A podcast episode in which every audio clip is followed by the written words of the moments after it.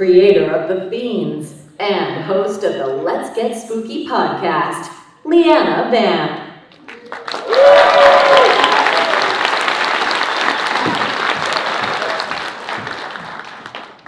Hello, everyone, and welcome uh, to a very special live recording of Let's Get Spooky. And I am super excited to introduce my guest. He's a director, executive producer, special effects and makeup supervisor on AMC's The Walking Dead. Put your hands together for Mr. Greg Nicotero.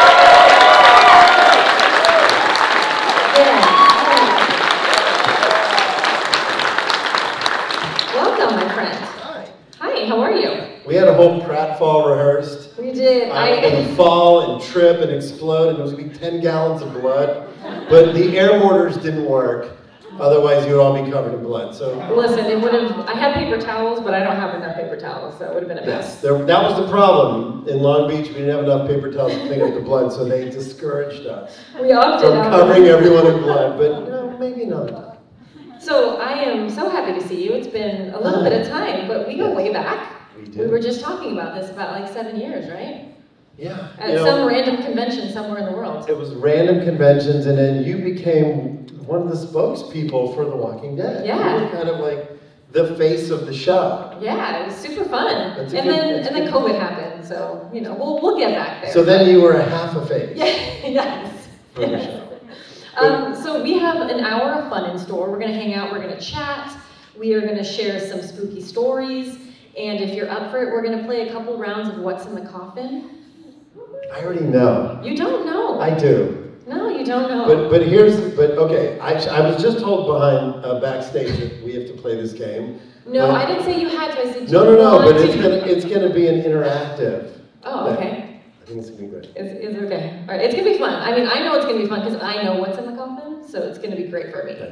You. Yeah, I do. Unless you have some surprises in store. Um, so when I have a new guest on the show, I like to start off with some of your firsts because I feel like we get to know you a little bit more. I mean, everybody knows Greg, right? We all know Greg. Uh, we all know the amazing things all the time.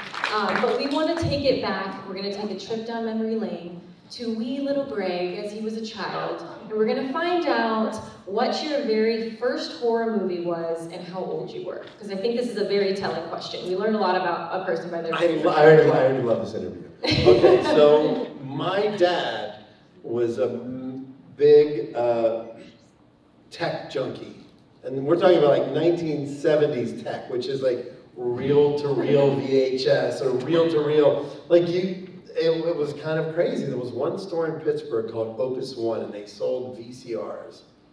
So we- VCRs, everybody know? Raise your hand if you know what a VCR. VCR is. Yes? All right. All the old people just raised their hands. The young people are like, what is this? What like are these letters they 730. speak? So we, so what, we had a TV that you could plug the VCR into and it would record the signal Okay. from the rabbit ears. Rabbit ears, okay, Rabbit ears, not just Bugs Bunny. Yeah. There were like four channels. Okay, it's a long story. We don't have, we have an hour. Anyway, the first two movies that we ever recorded, Christopher Lee, Horror of Dracula, Amazing. one of my favorites. And the second was The Time Machine. So we had these two movies, and the trick was the the reel to reel recorders were the tape only lasted an hour. So you would have to the, it would run out halfway through the movie, and you'd have to re-thread the tape. So you missed a little bit. You could- missed never. You can never get it back. 12 seconds. Yeah. But I will tell you that that was part of what made me really good at directing and editing and stuff because you'd have to wait till the commercial, if there was a commercial, and you'd have to rethread. So I, Wait, so you did it in 12 seconds? I feel like that's pretty impressive. I was, I was really good. Yeah. So, so Horror of Dracula and uh, with Christopher Lee. So the opening scene with the credits and you know, dum dum, you know, uh, James, uh, oh my God, James Bernard's theme, and then you see the Dracula coffin and the blood drips on it. I know she knows. Spooky. But anyway, those were the first two movies. How old were you? Do you remember? I well, probably ten, maybe Okay. nine.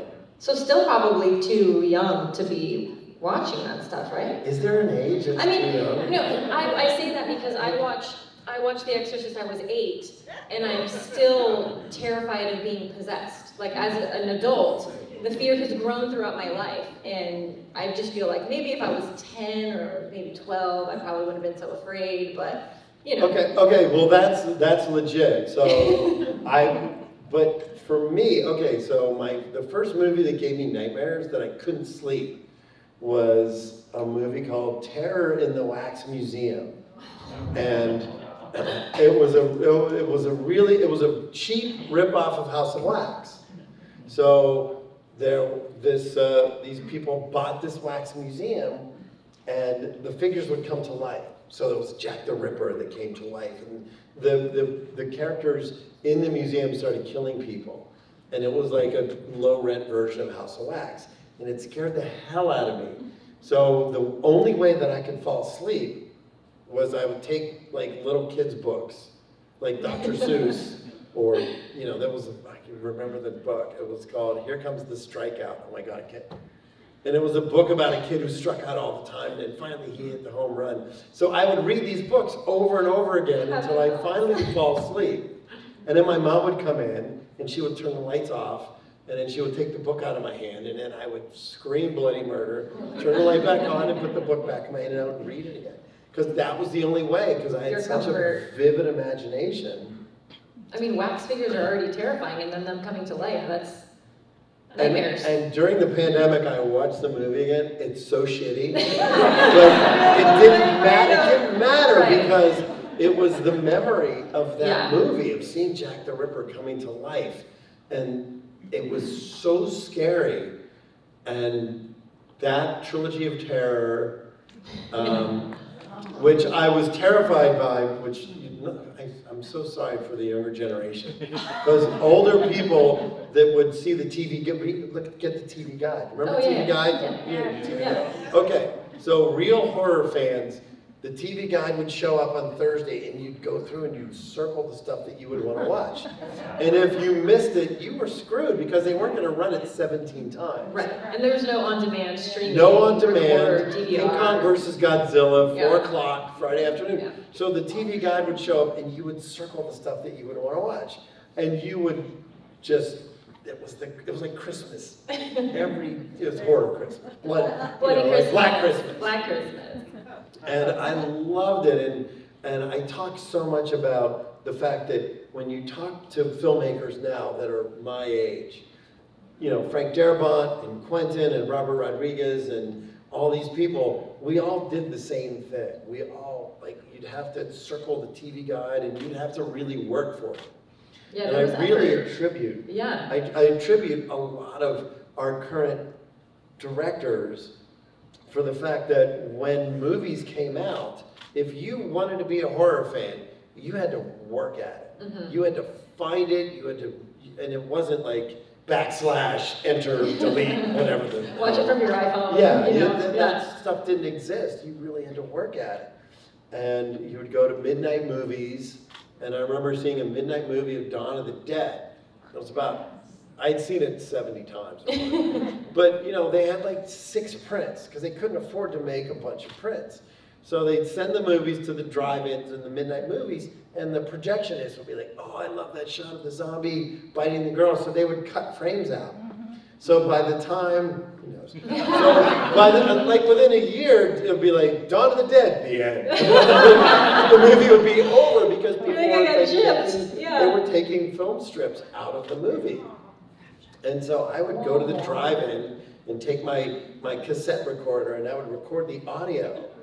I remember recording like The Thing and Creepshow and Road Warrior and Blade Runner and Logan's Run and I would sit there and I would record them in the drive-in and I would go home and I would listen to them over and over and over again. And I would just close my eyes and imagine what the movie was. And so that did a lot for sort of sparking my imagination of seeing something that I thought I saw and then Mhm. listening to it over and over again. And then I would see it again, I'm like, oh, it was way worse Was, than I yeah, was that right? than it was when I saw it. And so, love that. That was like a nine-hour answer to one. No, but We're gonna be here all night, by the way. That's okay. we might, this might go longer than an hour, but there's no one in here after us, so I, I got creative, um, I got freedom, they're like, you can go a little longer, so. That's good. You know, That's what everybody strives for, creative freedom. Creative freedom, we just do our thing. Um, so I'm, this is an assumption, but I feel like I'm probably right. You were a Halloween kid, right? Yeah, oh yeah. Halloween was your absolute favorite. So do you remember uh, your very first Halloween memory? It could be your, your first Halloween memory or your favorite Halloween memory from being a kid. Well, I have a couple because my mom made really good costumes.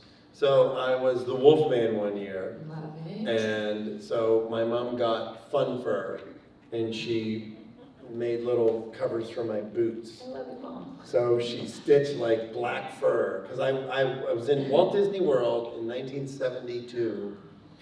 It was the first time we ever went, and they had a they had House of Magic on Main Street. I know all these old people know what I'm talking about. Thank you, by the My husband knows the House of Magic. He talks about it all the time. House of Magic, and I bought I bought a Don Post Wolfman mask and hands, and of course the the the fur was brown. So my mom's like, well, I'm gonna make you. So she got a pair of jeans and she she made little black boots, black fur boots, and I was so pissed because the fur was You're black. like, mom. And I'm thinking, is brown." Mom, the Wolfman doesn't have black hair, he has brown hair, so I was really kind of pissed. So, but I wore trying to do them, and of course it was this was the '70s, so it looked like I was like a really bad disco kid with black fur boots and the brown hair. And then, of course, um, my dad's doctor. So I went as the mummy one year, and, and I remember we were waiting for him to come home from work, and we were waiting and waiting, and I was like, all my friends like, "You- we gotta go out, it's, we gotta go trick or treating. yeah. I'm like, you don't understand, I gotta wait. So my dad came home and brought like five bags of gauze from the emergency room. I'm like, is this COVID? I'll be right out. And then I just wrapped myself up. So meanwhile, there's probably people in Pittsburgh bleeding to death uh, in the emergency room. A badass But- looking But mummy. because there was not enough gauze, but I looked great. And that's really So, what's important because if- now you have this memory to share with I this whole group of do. people. So I was a really good mummy. Uh, and I was the werewolf. I'm gonna write a, a short story called "The Werewolf with Black Fur," Uh, and that'll be a creep show episode, maybe. But, um, Yes, please. Yeah. Um, so I think you mentioned the memory of being afraid from watching a horror movie when you were younger, but do you remember your first, the first time you were afraid? And it, it could be maybe it was a horror movie, maybe you got hit with a baseball. Well, I don't I'm know. terrified. I'm terrified of spiders. Terrified. And it's a very No. yes, yes. Who said what? You know, I'm what I'm watching. No, you don't. Okay, so and I and I know the day that it happened. So we're in the basement of, of my parents' house, and my folks are massive movie buffs. So like when Planet of the Apes came out, and From Russia with Love came out, and all these movies, my parents would take us. 2001, I had no fucking idea what the movie was about. I saw it 70 times when I was a little kid. And I was like, oh yeah, and then there's this weird psychedelic drug trip. I'm like, oh, I don't know It's like these lights. It was I know, weird. it's very harsh. So, um, so my dad showed us uh, Alexander Korda's version of Thief of Baghdad, and Sabu fights a giant spider, and it was this amazing puppet that had to be 15, 20 feet across, and it was a marionette. So I saw it, and it scared the hell out of me.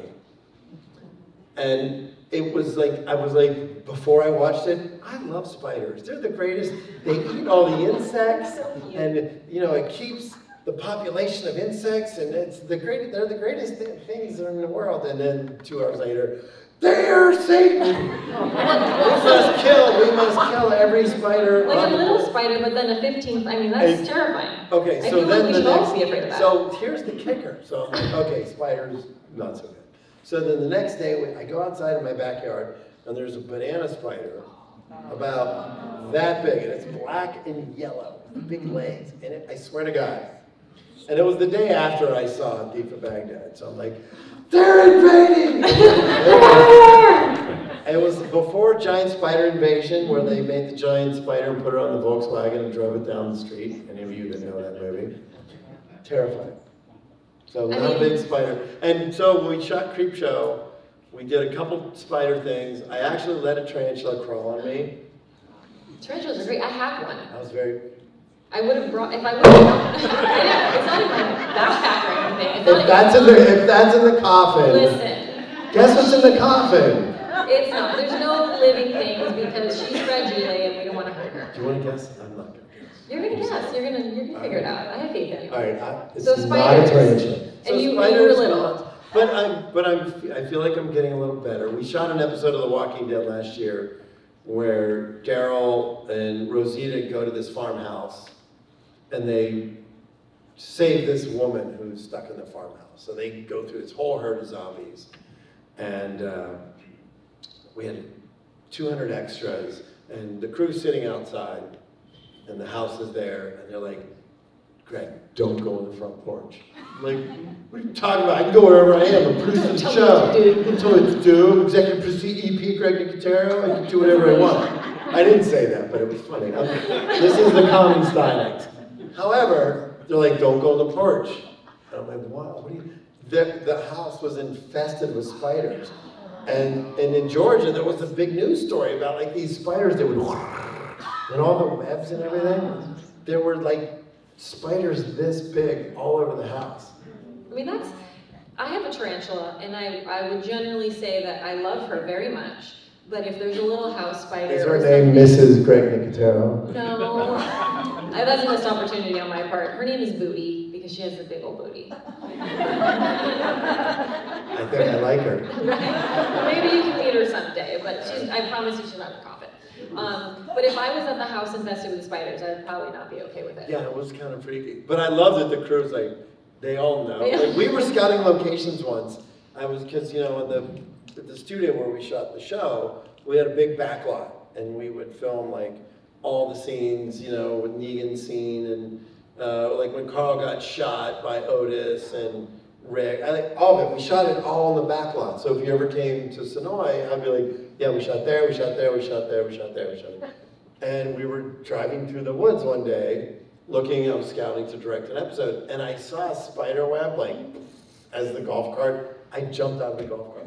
I was like, I don't So adults, sweet. thirty- I'm like, I don't care. And the guy who was driving was like, Greg, so it like a big spider or a little I don't spider? Know. I just matter. saw the web and I saw the- Wait, you just saw the web? You didn't even see the spider? no, because the, the spider was in evidence. You know, I mean, I. Can I we move on? yeah, yeah, we're moving on. We're done talking about spiders. All right. So your career has been insane. I mean, you've worked on some pretty killer stuff, from assisting Tom Savini to now you're at the helm of the world's biggest franchises, The Walking Dead and Creep Show. Tell us about that journey because amazing. It's amazing. Wait, so this is a 25 year question? Yes, but we're, we're not gonna do the, like a, just a recap, brief recap. Yes. Okay. So um, it's been great. it's really been it's been so much fun. You know, I met. Uh, ironically, I met George Romero. I was in a restaurant in Rome.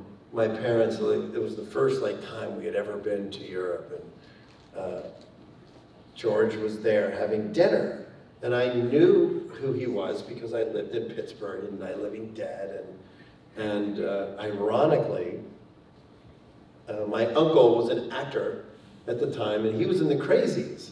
So he gets killed in the Crazies, and he wrote one of the first articles about George in Cinefantastique magazine. So I saw George eating dinner at the table next to us, and I went over and I went, "Hey, uh, I'm Greg Nicotero, you know my uncle Sam," and he went, "Oh yeah." So we talked for a while. He said, "Oh, you should come visit. You know, my office is downtown Pittsburgh, 247 Fort Pitt Boulevard. You should come visit." So literally, You I, remember the address? of course I remember the address.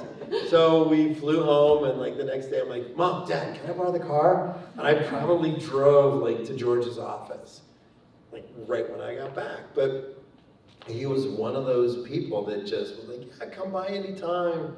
And the craziest thing, and I'll show all of you the video on my phone later. Um, so they offered me a job as a production assistant on Creep Show when I was 17. And I said, well, that's really, that's great, but I'm getting ready to go away to college. I'm gonna be a doctor because I'm following my dad's footsteps and I'm gonna save people's lives. You're saving lives in a different way. Yes, Yes. yes, so, you know, real blood. So anyway, I said, look, I really appreciate that, but honestly, I can't, I can't, I can't. So they said, well, look, if you wanna come visit, come by the studio anytime. They were shooting in Monroeville, Pennsylvania, right where they shot Dawn of the Dead, it was down the street. So I would go visit the set. And the first time I went to visit, I, I'll never forget this. I drove out, it was, they had rented an old high school. The offices were in the high school, and the sets were built in the gymnasium. So I parked my car, and I'm like, I don't know where I'm going. So I walk into the gymnasium, and I walk and I see all this wood and these struts, and I walk around the corner, and I'm in the set, which I would later find out was the crate. There was a big swath of blood on the floor, and it was like the, the checkered green and white mm-hmm. floor, and I went, this is so cool. Like one minute I'm standing there looking at the backs of the back of like all this wood, and then I walk around and I'm in another world. So that's where I met Tom Savini for the first time. I met Tom at that visit. So I would drive there on weekends and hang out while Tom was building Fluffy, and he was building the effects for Creepshow.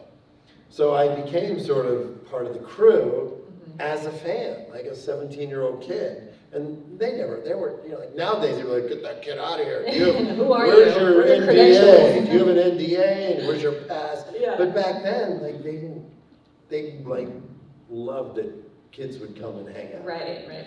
So that was my first experience, was going to visit the set of Creepshow. So I go off, I do three years of college, I'm really smart. Um, I did great. Round of applause for your round of applause. I deserve it. You know, you didn't have to clap. I don't want your sympathy clap. Um, so then the summer of my senior year, this is the funniest thing, and I'll make this story short, but, so I'm interning at different hospitals. So I'm working in Pittsburgh, and I'm like, one, one day I'm working in cancer research, and one day I'm doing cardiology, and one day I, I go in uh, and I work surgery. So I'm watching like doctors do cut the stuff open, and I'm standing right there smelling all the burning flesh from the cut. And then the next day they go, hey, so we, we got uh, a green light on Day of the Dead. And I went, see ya! And I just literally bolted from my pre-med career. And I like had lunch with George and he said, do you want a job? And I said, yes. So I drove home, got a speeding ticket on the way home, I was so excited. And I went and told my mom and dad, I'm like, hey, so remember this pre-med doctor thing that you spent all this money on? And, you know, you want me to take over the family practice and I'm destroying the Nicotero name forever. Um, I said, I, I'm gonna take a semester off school, I'm gonna work on this movie. My folks went, great. They were so cool about it. And this was before, by the way, you know, you guys live in a world where everybody embraces us loving this shit. 40, 50 years ago, people didn't embrace it. Like, Yeah. I was like the weirdo. I was like the kid who loved horror movies and nobody understood. So the fact that now we get to come to conventions and celebrate it, this is a big, big deal. Absolutely. Because when I was a kid, nobody. Mm-hmm. Yeah. No, it's really, it's really kind of cool because I loved Star Trek and I loved Lost in Space and I loved all this horror stuff. And I took girlfriends to the movies and they're like, yeah, it was really nice knowing you. Bye-bye. Don't call me. It was so strange. Yeah. So now we're in this world where people celebrate and everybody's here. But when, when I was younger, they didn't know how to process people that loved the gory stuff. Well, why did you, you know, why did you like it? You should like this around Halloween time. That you have that one day, and after that, you're just weird if you still continue to Yeah. want to dress up. Yeah, that's right. Yeah, you, you could like it for Halloween, and then after Halloween, it's like, well, it's Christmas time. So I'm, I'm, it's really interesting to me that I feel like I, at that time in my life, which was late 70s, early 80s, was right before the explosion of American Werewolf in London and The Mhm. Thing and The Howling Yeah. and Rick Baker and Rob Bottin and Tom Savini and and I feel like I was there right before all that stuff happened. And it was really fascinating because I moved to LA in 1985 and at that point that's all everybody wanted to talk about Yeah. was Stan Winston and Rick Baker and makeup effects and creatures and horror movies because they exploded on the scene between, you know, Friday the 13th and Dawn of the Dead onward and still to this day. So I feel like I was fortunate because if that explosion hadn't happened, I would have been that kid.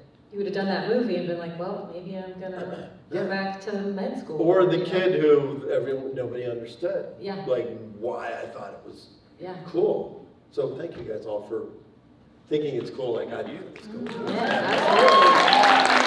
And also just the love in this room and the love in this convention. I mean, we've had a couple years off, but walking into the doors, we were setting up uh, yesterday, and just walking in the doors, that energy you feel, and everyone is so happy and smiling. So thank you to all of you for coming here and supporting Greg and supporting Midsummer Scream. We could we wouldn't be here without you. So yes, thank you. It's pretty great. And I, and I have to say that for the last 12 years, I've been in Georgia every summer filming The Walking Dead. So this is the first summer in 12 years I've been home. So I'm like, damn, it's hot here. I was like, what do you mean? It's I was Georgia's like, brutal. Georgia's, I know, but I'm. I But you're used to it. You're used to the So I was like, community. why is it, I don't remember it being so hot. And I think my wife went, you haven't been here in Yeah. 12 years. You forgot. So I'm excited to be here because I've always loved this show, but I never got a chance to be here. So I'm walking around going, this is so great. It's So the best show. It's the best. It's so much Scream is the best.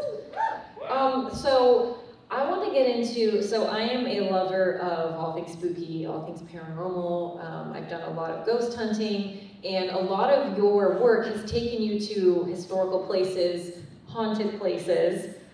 Have you ever had any sort of experiences? Okay, so yes.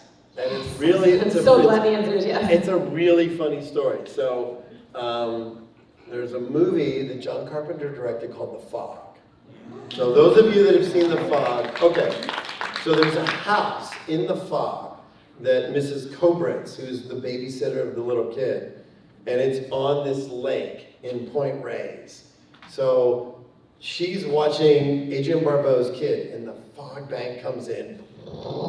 And you hear the little kid going, Mrs. Kobritz, and she opens the door. She gets killed. Cut to, that's a movie term, by the way. Um, cut to, several years later, we're doing a, a remake of Village of the Damned that John Carpenter directed. So we go to Point Reyes, where they shot The Fog, because John loved, uh, John had a house up there with Debra Hill years and years ago. And they're like, oh, we have a house for you to stay in. And I said, oh, that's cool, like what house? And they went, oh, it's this. So the production's, uh, production assistant drops me off in this driveway of this house. And I walk up and I'm like, it looks weirdly familiar. I've seen this before. So I open the front door and there's a front porch that had about 200 crosses nailed to the wall. And this is like, they're like, hey, this is the house you're gonna stay during production. And I went, were these here? And they said, oh, well, the woman that owned the house who died here put those up before she died. Sounds perfect. And I went, huh, okay. So I wish I had pictures, because that was before cell phones. I don't have any photos of it. So we walk in, and it's the house from the fog. It's the house where the woman gets killed, and the little kid is hiding, and then Jamie Lee Curtis and Tom Atkins save him. So we go in, and they're like, oh, this is the house, and you know, yeah, you know. Meanwhile, in your mind, you're like, oh god. and the woman died here. But meanwhile, so I was like, okay, great. So we go to the grocery store and I'm putting, I open the cabinet. There's food there. There's like an they left everything. like when the woman died, they're just like, yeah, it's all fine. Just there was like like medicine in the Like old crusty food and medicine? medicine in the in the cabinet in the bathroom. Hmm. And I took all of it. Which is maybe know. why this You- story gets weird. You were almost a doctor, so you would know what to do. with Yeah, I went, yeah, this is fine. Yeah, no, but so, okay, so one night, so I'm like, all right, so they're telling me a woman died in this house. There's all the crosses, there's all this weird stuff. So one night, and, and it was on, the, the, the water was, went out to the ocean. So when the tide would come up, it was water from the ocean. And at night, the rats that lived under the house would scurry around as the water would come up. Great house. I'm like, can I get a better house, you guys? Somebody help me out here. So one night I go to bed and I and I lay down and I close my eyes and I'm there and I can hear the rats running around, I can hear the water rising and I can hear all the stuff. And I felt this like face, like literally right here. And I can feel like, you know, if you close your eyes and you can feel the movement in Like the somebody's air. close to you, yeah. Yeah. And it was there, and it was a, there was something right there, and I was like, okay, something's there. Where were you? Like, were you laying down? I was laying down, I was laying okay. down, I was going, I was in bed. And I'm laying there, I'm in this back room, which is probably her room. And for about two minutes, it was there, it was just kept moving That around. I you just know- stayed. You didn't move. No, I didn't open my eyes because uh, in my head, of course, my imagination is pretty magnificent. Can. So I'm like, whatever I imagined, she was probably like, "Hey, how's it going?" You were like, But in my head, it was like Bernie Wrightson's. And, so She's probably like, a very nice lady. We need to give her a chance. She probably was like Yeah. trying to I left the medicine for you and the crusty food in the couch. I know. Anyway, so that might have been the last night I slept in that room. Yeah. So then I slept on the couch. In with You stayed in the house though. I stayed in the house. I mean, it's a And pretty then we, house. and then we went back to LA, and then we came back, and I'm like, motherfuckers, I want another house. Don't make me stay in that house again. I'm not staying in that house again. So I had a different house. But it was, it was one of the first times where I, it was there, and I was like, okay, do I want to open my eyes? Because whatever I see, so I just chose to just Just let it let be. it be. But you felt something. Yeah, Felt something. That's great. yeah. I love that. And then the next day, my wallet was empty. She took all my money, all my per diem, my car keys were gone. I was Everything. I mean, she was just trying to distract you. Yeah, I heard my car go. Oh my goodness. That's great. That's That last part was not true. But it was a, I mean, I, I guess it wasn't really a pleasant experience, but it wasn't like a scary experience. Oh, I was. Or were no, you I scared? was pretty scared. Were you? And you were alone, so I guess that could be a little Yeah, scary. in a house where with 200 crosses. I was expecting fully to walk out and see all the crosses, and they would all be No, like turned upside upside down. down. So I'm like, I'm going out the back door. Yeah, I'm not gonna So walk they're like, by hey, the car's gonna, the car's been out front for 10 minutes. I'm like, yeah, I went out the back. Yeah, see you later. It was really freaky. I mean, And John laughed at me. John Carpenter was like, do you think it was on? You think it was on purpose? They're like, oh, we're gonna, we're gonna get him that house. you know, can get him a hotel, probably. I'm sure John went, Nicotero would appreciate this house. And you're like, no, I don't. Yeah, I'm I like, don't like it at all. yeah. No, thank you. So, That was a funny story. as a person who creates, you create literal fear for people in very different ways depending on how people interpret your films and your shows. Um, what is your biggest fear besides spiders? 'Cause we know you're afraid of spiders. Well, I don't know. I don't know. I'm not afraid of much other than that, Just spiders. Yeah, because I realize that fear cripples you in certain ways that stops you from doing what you are meant to do. And I don't, you know, people are like, what's your, what movie scares you? What's this? Most of my uh, events that scared me when I was much younger. I mean, that, that moment that we're talking about from Village of the Damned was in 1995, maybe. I think because I'd been through a lot in my life at that time, I might have been a little more susceptible to it, honestly. But I don't, uh, you know, I mean, I, I'm afraid of things that parents are afraid of, like your children Your kids being silly. and things like that. But Yeah. those are irrational fears Right. that come from separation. You know, like when I'm away from my, my family for a long time, I have weird anxiety about that. But that's anxiety That's based on normal. guilt. That's Yeah. anxiety based on me not being able to be around my family. But like when we're on set and like the actors are like, oh my God, that terrified me. I'm like, Amateurs. yeah. So, uh, you know, it's, it's a good question because, you know, from a, from a sort of deep primal element, I'm not really afraid of that much stuff, other than kind of that spidery thing. Spiders, yeah. I mean, I, I But crabs are fun. Crabs are fun. Crabs, that's weird, like, so people are afraid of spiders, but crabs, I don't know. I mean, I feel like you're gonna encounter spiders probably more often than crabs. We're in Long Beach though, so I feel like crabs maybe is higher on the list this weekend, but I mean, for the most part, I think you're fine. I don't. It's anybody's game. Yeah. have two more days. Very true. Um, okay, so now I'm gonna ask you about aliens, vampires, werewolves, Bigfoot, Mothman, Loch Ness, Chupacabra. Do you believe in any of that stuff? Long pause. I'm thinking, you know, I'm, I, vampires, mm, werewolves, like that kind of stuff. Vampires. Okay. I'm, I believe that there are people out there who invest in the mythology.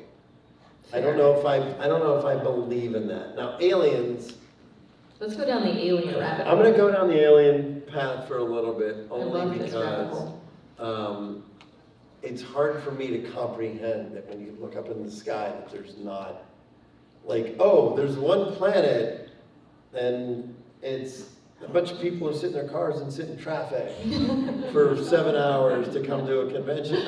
Wasn't seven hours for me, but probably some of you. So I have a hard time believing that this is the only existence of sentient life. I, I, I can't believe that there isn't something somewhere that figured it out and went, hey, we could get you to Long Beach in 10 minutes, not seven hours. Um, but it's, you know, I think it's because I'm a little older than most of you, and I, I- I feel more introverted about looking back on, you know, I grew up when the UFO scare and what was the what was the show that Leonard Nimoy was the host? Um, What was it? In Search of. Thank you. In Search of was a big deal when we were younger because it was like, in search, like the Incas and crop circles and all this stuff. And now we have ancient aliens now. I know, so but, but everybody debunks it. You, it's easy to just debunk it. Whereas But when, the ancient astronaut theorists will give you the reasons why it could be real. So, you know. I know, but, but, but before the internet, you didn't have access to the debunking. true. So you would be like, oh my God. Like my dad was, my dad's a big UFO buff, and he had this book. I, I gave it to John Carpenter, and it was called UFOs Have Landed. It was a yellow book with like red lettering on the side, and you open it, and there were pictures of UFOs, like literally. And I loved this book. And I remember we were shooting, I was shooting it with John, and I took it to his house. I'm like, you have to have this book. And it was like literally pictures of UFOs. But they looked like Aurora, mo- Aurora model kits, like with Oh, fog and light. But they were so cool. And I was convinced, a little kid, like, oh, there's, these are Of course, these are real. this. Yeah. So I think the idea that there was more mystery to things, like now there's no mystery. There's no mystery to Yeah. anymore. But the mystery, it's what you didn't know that made it provocative. Absolutely. So I feel like, I feel like our generation now, there's less opportunities for things to be provocative because everybody will disprove it within 10 seconds. So you don't even have, you don't have that, that week of like, oh my God, did you hear that an alien ship landed? Like when we were young, we were like, oh my God. I remember specifically, I have a scar on, I have a scar on this finger right here. See the little scar Yeah. right there? So when I was really little, my brother ran out into the backyard because he was convinced that there was a UFO flying in the backyard. There was a massive windstorm, lightning, and my, my older brother, who was five years older, ran out. My dad chased him, and I stood in the doorway. And the door slammed on my finger. So I have a scar right there. So there's proof that aliens exist. Right there That's all I needed. on my picture. But at that time, like in my brain, I remember seeing a UFO flying in my backyard, my brother runs like, you know, the kid from Close Encounters, Yeah. One of my favorites. taking off. Yeah. I mean, I I definitely believe that there's something beyond us. Have I seen it with my own two eyes? No. Um, do I think that it exists? Yes. And maybe it's hopeful, maybe it's, you know. Well, so do me- I, I'm with you. Right? Like I, I want it to happen, but my husband and I have this thing where he always says, if there's aliens, I want to be abducted. And I'm like, that's where I draw the line. Mm-hmm. I don't want, I mean, like, I'm cool, hey, high five, thanks for visiting. If you need a couch to sleep on, I got you, but I don't want to be abducted. Do you want to be abducted? No, I'm all right. Well, look, if they, if they What if they can abducted provide me, you with- If they abducted me and they took my bed, my dogs, my iPad, There's criteria. yeah, then I would be like, okay, well, if you abducted me, but I can sleep in my own bed, I'd be. But wait, did you guys see Nope? Is- have any- All right, I'm not gonna talk about it, No spoilers. uh, but Steven Yeun's in it, who was in The Walking Dead. Woo! It was super We love fun. It was super fun, and I liked it, and I hate everything. Do you know? Let's- My review is Greg Nicotero didn't hate it, which is, And by the way, you that's super fun. Wait, why do you hate everything? I would tell me more. because I'm always disappointed. Because I have, look, I have very easy criteria for movies. I want to be entertained. Just entertain me. It doesn't have to be super smart. It doesn't have to be clever. I just want to have a good time. Mm-hmm. And most of the time, in the movies that I see, I'm always let down because I'm first five minutes, I'm like, all right, I know what's gonna happen. And it's not because I'm that smart, because I'm not that smart. I look smart, but I'm not that smart. But I just want to be taken on a journey. Right. I want there to be some effort put into it. A non-predictable journey. And I think with with me, with that particular movie, because I went, Andy Lincoln and I went with my kids on Sunday. We're like, let's go see Nope, because Steven's in it, so we got to go support Steven. And we had a great time. And then, you know, the funny thing about it was we got home and we went to dinner and then we just kept talking about it. And that's, in my opinion, that's a successful movie. Absolutely. So of course we texted Steven and we asked him all the questions that we didn't get because we're not that smart. And he explained everything. And that's great And we went, oh my God, that makes so much sense. So if anybody has any questions about Right, come talk to me. I'll tell you what I know. Fill us in. Because Steven filled me in on all the good Jews. And it made sense. And I went, oh my God, that's so smart. It's like, you know, when you watch a movie and then you have to read on Wikipedia and you go, oh, I didn't get that. But that's really cool. Yeah. Well, usually. But I got it from the actor. You watch, which is, is from the source. Right. Usually, like, you watch it twice, and by the second time, you get the things that you missed the first time, but getting it from the actor, then like. Yeah, but it's funny because you, you have filmmakers like Jordan Peele, you have filmmakers that put these really unique things in there. And they're only if you really, You're really tuned in. yeah, you're Yeah. super tuned in. And if you don't get it, you don't lose anything from the experience, but if you do get it, it's like you're getting something A little extra. extra. A little So bonus. Steven, so Steven was texting like, oh, this is what that means. And I went, No I would have way. never got that because I'm not that smart. Which is, what I. But it was really cool. So anybody wants to know? It's impressive too because to be able to do something new, I think at this time we're not Yeah. seeing a lot of new newness. We're Yeah. seeing a lot of things being remade and old things being redone, which there's totally nothing wrong with that. Um, but when you see something that is, you're like, wow, I didn't think of that, or I've never seen that before. That's Yeah. it's pretty impressive. I mean, I love Jordan Peele's movies because they're so unique, and he, the conventions are completely thrown out the window, and that's what I love about his movies because they really do keep you guessing, and I feel like a lot of filmmakers could could take a cue from that in terms of just really, you know, I- don't want to ruin anything for people, but I really, I had a good time, and I loved that when I walked out of the theater, I kept talking about it Yeah. and thinking about it. And those are the kinds of movies that, that I really enjoy. Movies, you know, I loved Hereditary, Love that movie. loved Hereditary, had no idea where it was going, love Ari Aster's movies. And then Midsommar, very different. It was such a different experience, and my 20 year old son went crazy for that movie. He and I went to see it. And, and those movies are, are very, um, they divide people. You either love mm-hmm. them or you hate them. Absolutely, yeah. People like, I talked to Tom Savini, who, who just hated Hereditary. I loved it. I loved it too, and I had no idea what to expect. But it's funny because you have people who either love it or they hate it. And if they hate it, I'm always like, huh. Tell me why. It creates a conversation. Why did you, yeah, Yeah. why did you hate it? And if they go, well, it's just stupid, then you're like, all right. Well, then never mind. We're not get this. don't- We're done. We're on. But I, but I, I love movies like that. I love movies that, that engage me and that entertain me. And I don't want to know where I'm going. I don't want to figure it out. You're in for the ride.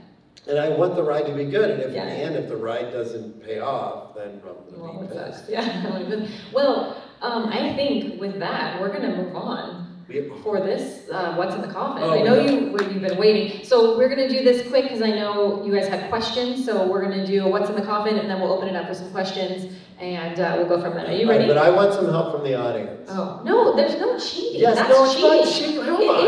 is. They don't know what's in there. How's it cheating? No, cheating? they're gonna know, because they're gonna see.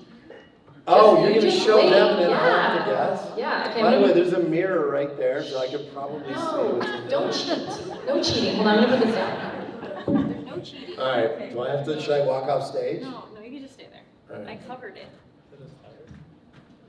Oh, you're gonna put it right in front of me? Yeah, because you can't see, so they can see. Oh, you can't see this one. We're doing two rounds, I'm gonna hide this one. This one? You mean that one? Yeah, you can't see that. All Um, right, wait, do I get clues? no, Oh, I, you have to do it, yeah. So there's hand holes here in the side. Well, oh, do I have to touch it? Yes, yes, Oh. I don't know how to, you have to explain, wait, explain You the need, game to okay, me. you need two, you're gonna need two hands. All right, So I'm I'm gonna putting hold the my, microphone. I'm gonna save the audience and put my microphone down. Okay. Okay, so this is how this game works. There's two handfuls on the side of the coffin. Alright. There's an item that is on a, a, a raised platter. So you're gonna go in there and you're gonna feel it. And you're gonna have to do some like work to figure out what it is. I'm gonna hold this and I'm gonna hold this. Is this. like something you got at the hotel when you check in? No.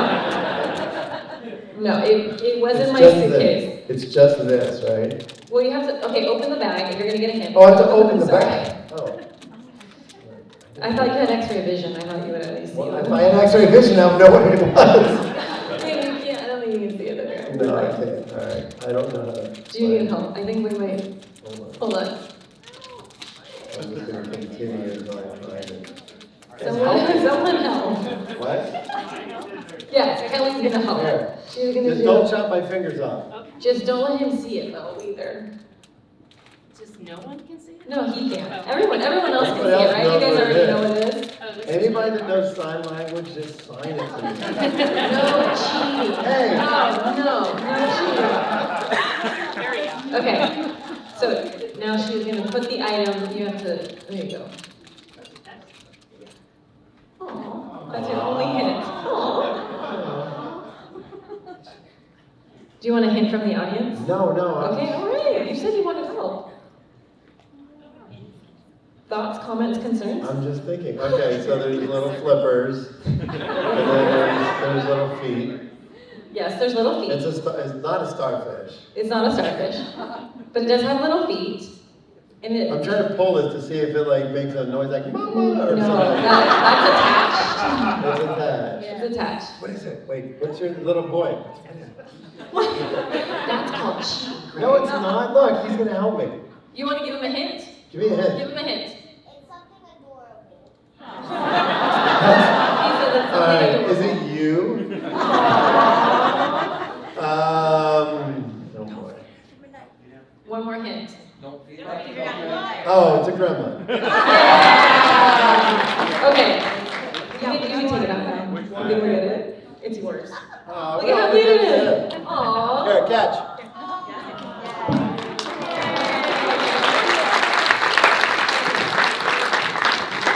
By the way, there's something adorable, and I said, "Is it you?" That was pretty good. Like, That was good. That was really what's your good. name? You did great, man. Thanks for your help. Uh, but I want that back when we're done. I'm just kidding.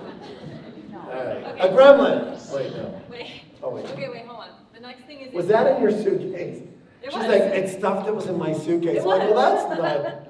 I mean, It's socks. It's- Toothbrush. No, This, this next thing was Where? not in my suitcase, but I did get it at the hotel. And- Ah.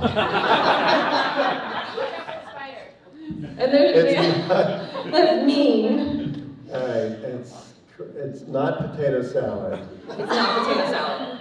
but it feels like potato salad. That's fair. It's in, it's It's in, like dip. It's like, I mean, I I think I can give that to you, because technically it is a dip. Can you, any other, what kind of dip? Maybe you can smell. You guys can't see his face. I, I just smell, I don't know what it is. Um, you said dip, so that's close enough. Is that good? Do I win? You win, but let me give you a paper towel. No, what is it? What kind of dip is it? So it's actually um, a tuna salad with cracker pack. I, I, by the way, I thought it was tuna. I was like, what's gross, but also like not super gross? No, Here's paper I towels. had tuna for dinner. so- Did you? I know tuna. That's why when I smell my finger, I went, it smells like my salad, my tuna Yeah, salad. there's also wet wipes, That's and all right. that's yours. All right. Uh, he's like, it's alright, it's fine. And it's, it was just freshly opened, so you can eat it if you actually, Oh, I have the crackers. It would have been better if it was like three weeks old. Old crusty tuna. Um, so, does anyone have questions? I think, I know we're a little bit over, but are we okay for a couple more minutes? Yes, I don't think anyone's kicking me out. You're okay. We're good. Any questions? This guy's ready to explode. You can just stand up. Okay. Uh, not, not a question, but a, a confession. Uh-oh. Um, Thirty years ago, I interviewed you, uh, Robert and Howard at the Wait, shop. tell me your name. Rod Reed. Okay. Uh, it was for the Deadbeat. Oh, Deadbeat Magazine. Yeah. I remember. And uh, the confession is, even though we uh, hired a crew and rented cameras and paid for tape and edited, edited it and sold it at conventions, it was really just to meet people that we loved. and that was that was our doorway in. Aw. Well, like you said, they liked having kids on set. I'm one of the kids that was basically on your set, so thank you. Oh, that's a good story. Thank you. So, um, can we have the police come and arrest him? Trespassing. No, I remember, I still have the VHS of that. VHS, Of the, de- wait, who else was it? You? Anthony, Anthony Ferrante. Sharknado. That's right. Who, by the way, has asked me like ten times to do a cameo in Sharknado. Do it. And- I, I would do it, but every time he's like, yeah, we're shooting in August, I'm like, I, I can't do it. That's right, Deadbeat Magazine. Wow. I thought you were gonna say that you had came with a camera crew and then you shot the whole thing and you forgot to put film in the camera. That's what I, that's what I thought you were gonna go. Tragic. But I know you didn't because I have the You have the VHS. Well, hello. So thank you. Yeah, oh, that was nice. All right, follow that, guys. Yeah. Good luck. Um, over there, tall, handsome guy. Yeah, um, yeah, you. Zombies? Do you have like a zombie book of just your ideas and stuff that you want to do? Because you've done like hundreds of unique zombies you keep like reinventing zombies. Is there like a book or something that you'll like eventually ever release of just all the concept for it, or? You know, we, interesting, that's a good question. We, you know, they just released an Art of the Walking Dead universe book. They're great. And so we good. had talked about doing just a zombie book. Because I have thousands of photos, like, uh, from every season, that would just be a book just about the different zombies. Because we would sit in the trailer and be like, oh, wouldn't it be cool if, like, somebody was getting attacked by a zombie and they stabbed it with a knife, but then they died and they left the knife in the shoulder. And then we did that in an episode with Rick. And Rick grabs the knife, I think it was season five, episode two, nerd. and then he pulls the knife out and kills the zombie. So we would just come up with all this crazy stuff. And early in the show, now my fingers smell like. Okay, also it was, it's, it's chicken salad. I thought it was tuna. Well, whatever it is. Use the wet wipe. That's like I use the wet wipe. It's I very- also look It's very pungent. I also have this really cute thing, and it has a fresh new sanitizer, and it's Oh, pumpkin.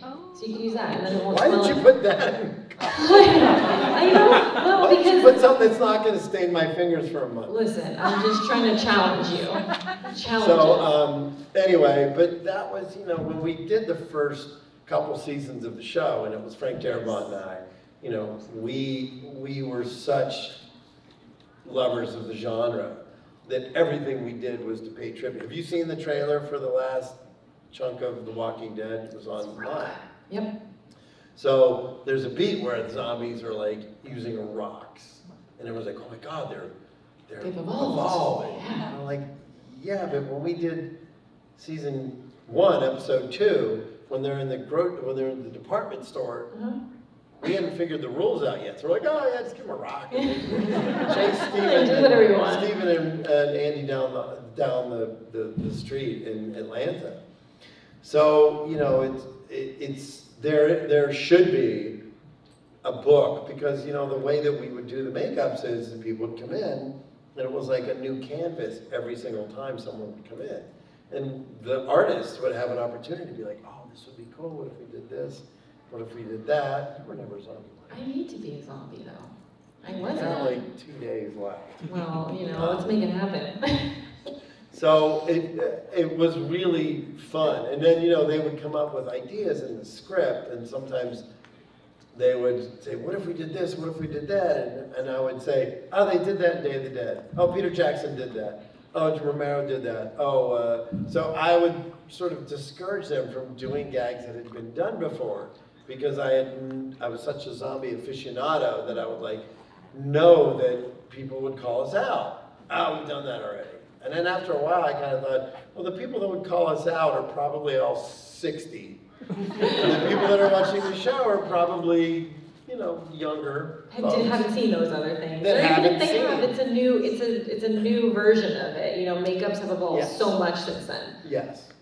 So I would, you know, I would sort of acquiesce at some point, you know. I would I've- buy that book if they did a full one. it, I, I think everyone would. you know, and my phone, like, the funniest thing is, if, like, if anybody ever hacked my phone, and they're like, we're gonna get pictures of Greg Nicotero naked, you're not. You're not gonna get any pictures of me, you're gonna get a thousand pictures of zombies, and you're gonna be really disappointed, because no one's gonna, you know, you You never know, ransom- though. You're not gonna ransomware me, Oh, no, because no. all it is is zombie pictures. Yeah, I mean, So- but maybe somebody's into that. Good luck. Okay, I think we maybe have, how That we was a doing on very time? random comment. Maybe we have time for, for My two name is more. funny. Two more, so you, Uh, Dealer's choice, oh, you pick. This girl there.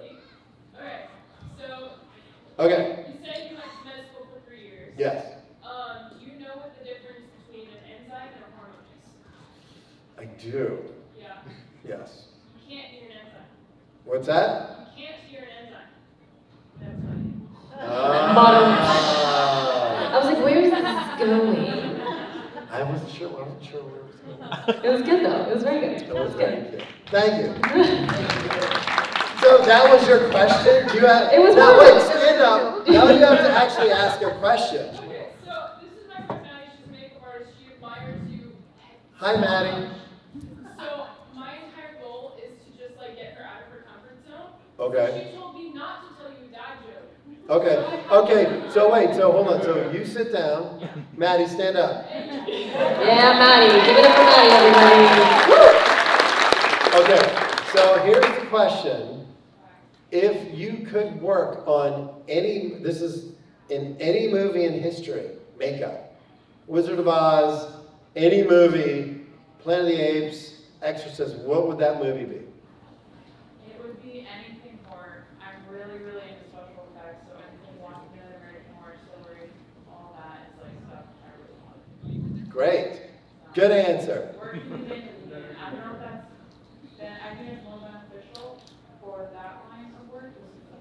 Well, if you have a great portfolio, people will want you. That's the, the advantage. So just keep working at it. Thanks, Maddie. Thank you. Okay, we have time for one more, one more, one more. I can't, The, the light is blinding. I think we should pick her because And she's hat, good no, at yes, you have a great hat. Thank you. Oh, yeah. Thank you. Hello. Okay, of all the horror movies on this planet, what is your favorite score? Oh, you suck. I know, it was like, you thought it was like, That's a, like by the way, like an it's, a- it's an amazing question. Great question. Because I'm a massive music buff. Like I love, you know, Jaws is my favorite score, but I was just talking to somebody who works with Christopher Young, who did Hellraiser. And he said, oh, he'd love to meet you. And I said, that score for Hellraiser, you know, I can, I'd have to do like 10. Let me do, I'm, I'm gonna give you 10. Top ten. Top 10. I would say Jurassic Park. I would say Jaws, Star Wars, um, Hellraiser, Alien, um, Good, the Bad, and the Ugly. Uh, that's six. Um, James Bond, original James Bond. Uh, Star Trek Two, Wrath of Khan, James Horner. And, uh, gosh. That's one. What? Mars Attacks. Mars, oh, that's a good score. It's a great score. I have the soundtrack.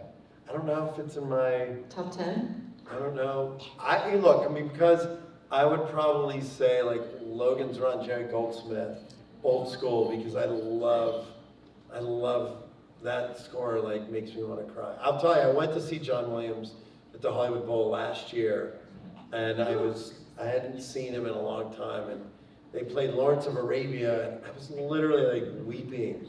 The music was so beautiful, and I went back to Georgia, and I, I was obsessed for a while, like watching orchestras play classic scores. So I watched, there's a, there's a great Danish orchestra that does Good and the Bad and the Ugly and James Bond, and, um, and it, I was so moved by just hearing it. So I, I won't end this with, about two weeks ago, we were, uh, we scored the last episode of The Walking Dead that I directed.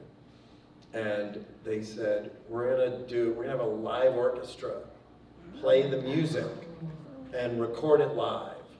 And so I went and I sat in the room. So if you come to my table, I'll show you videos. Um, I sat in the room on the floor. I took my boots off and I was sitting on the floor because I wanted to feel the vibration. And I was watching clips on the monitor of scenes that I had directed. And I was like, oh, that was the day Norman hurt his head. Oh, I remember that was a really hard day. That was, and then I'm watching the scene and I hear the music. And it changed everything for me. And then they got to the theme. And I had heard it a billion times, but I had never seen it played live. And there was this little um, female violin player. And the, then Bear McCreary would go like this. And she would go for like five minutes. I, I was waiting for blood to spray out of her fingers because it was, it was, but I'm telling you, the, and I shouldn't say this, but for the last episode, they added a few little flourishes to the main title theme, and it was like very Jaws and very deep and wall, wall, wall. And I was sitting there going, and I looked at Bear and I went, that's different. He's like, don't tell anybody. I'm like, I'll never tell You'll never tell. Who's gonna tell? No, no one's filming this right now. I won't tell anybody. But it was really, it was magnificent. And I remember going up to Bear afterwards, because you know, when they, when they do a score, those, if anybody ever gets a chance to see an orchestra play something like this, I beg of you to do it. So they lay the whole score out, and it's like they fold, unfold the whole thing. And then they do it, and then they'll record it, and then they'll be, okay, so go back to bar 12. And the guy looks at, and all the musicians, like they all have it in front of them. It's like, it's an amazing Rubik's Cube of things that sounds so simple, but when you see 80 people doing it, and you're like, let's go back to bar 12, line Yeah. 7, and let's pick it up from there. And then they stop and they go, and you're like, hold on.